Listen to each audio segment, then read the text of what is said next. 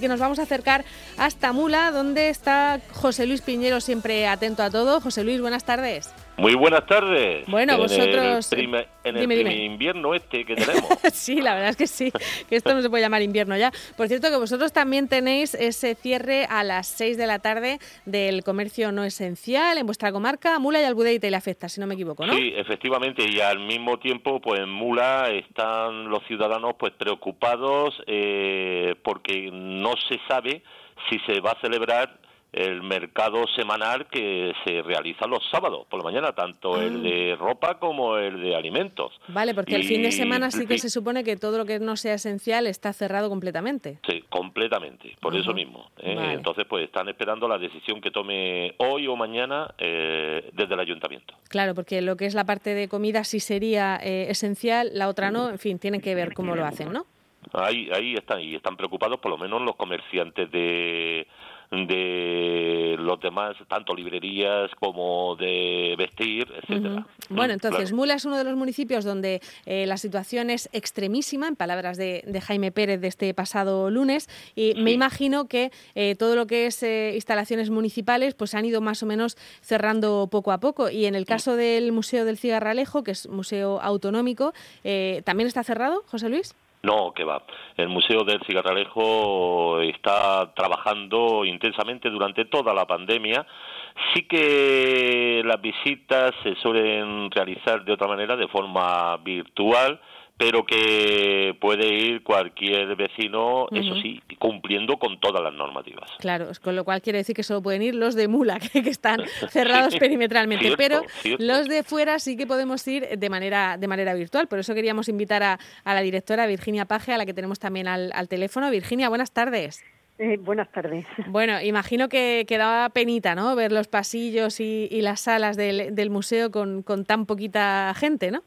Sí, bueno, poquita no, casi nadie, nadie, nadie ¿no? diría yo, sin, excepto correos que vienen a traer algún libro o paquetes, mm. realmente estamos los, los que trabajamos en la casa y poco más. Bueno, vosotros seguís trabajando, pues como siempre, en conservación y en, y en seguir difundiendo, ¿no?, todos los valores que tenéis allí.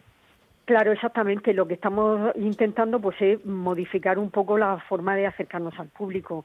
Antes, claro, era todo más presencial, indudablemente con la situación, pues lo que queremos hacer, y bueno, ya lo estamos haciendo, son distintas actividades virtuales, las colgamos en nuestra web y ya la gente se las puede descargar y disfrutar también del museo y de nuestras colecciones.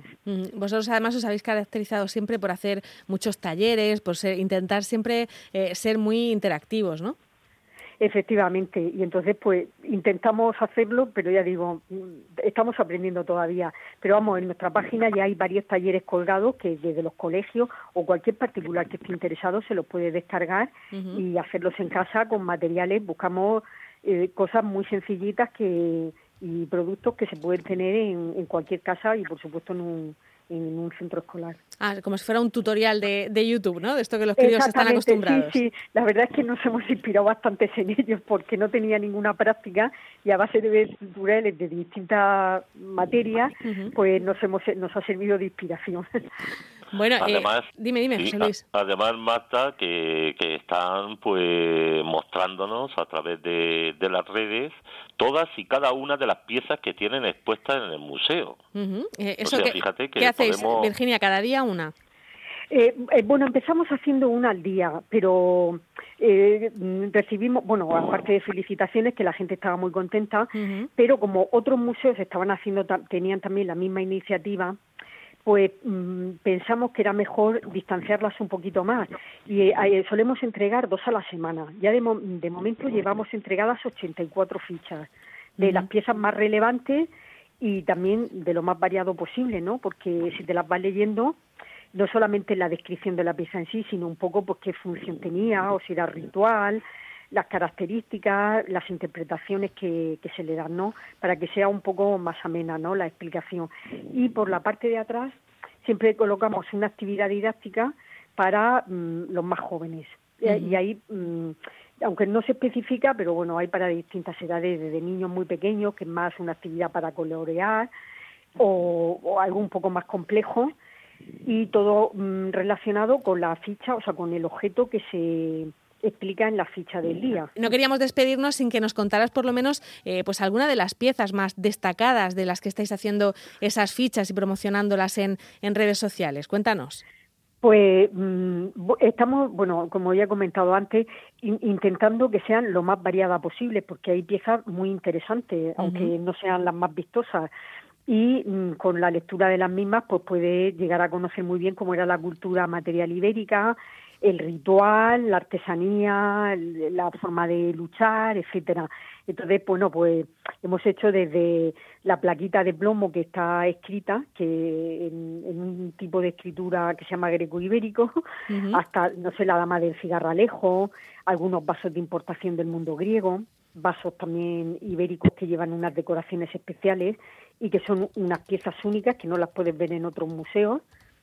Eh, de, es decir, que debía haber por aquí alguna alfarería que hacía una producción pues para la gente del cigarralejo y que no se importó, porque no han aparecido piezas similares, ya digo, en ningún otro asentamiento ibérico. Claro, porque en, en Entonces, esa época pues, no, no había ningún tipo de globalización. Bueno, algunas cosas sí las no, vemos repetidas, ¿no? ¿no? Pero, bueno, pero sí, sí hay particularidades, hay, y, hay, ¿no? y hay comercio y tal, pero bueno, uh-huh. hay muchas cosas locales que se dan en, en la zona. Y entonces, pues eso, intentamos pues explicar todas esas piezas y bueno, de, de la forma más amena posible. Luego también quería comentaros uh-huh. que desde que empezó la, eh, la pandemia, pues también ofertamos visitas virtuales al museo. Entonces hay un enlace en nuestra página web que es visita virtual al museo, de, bueno, del Cigarralejo y otros de la comunidad autónoma.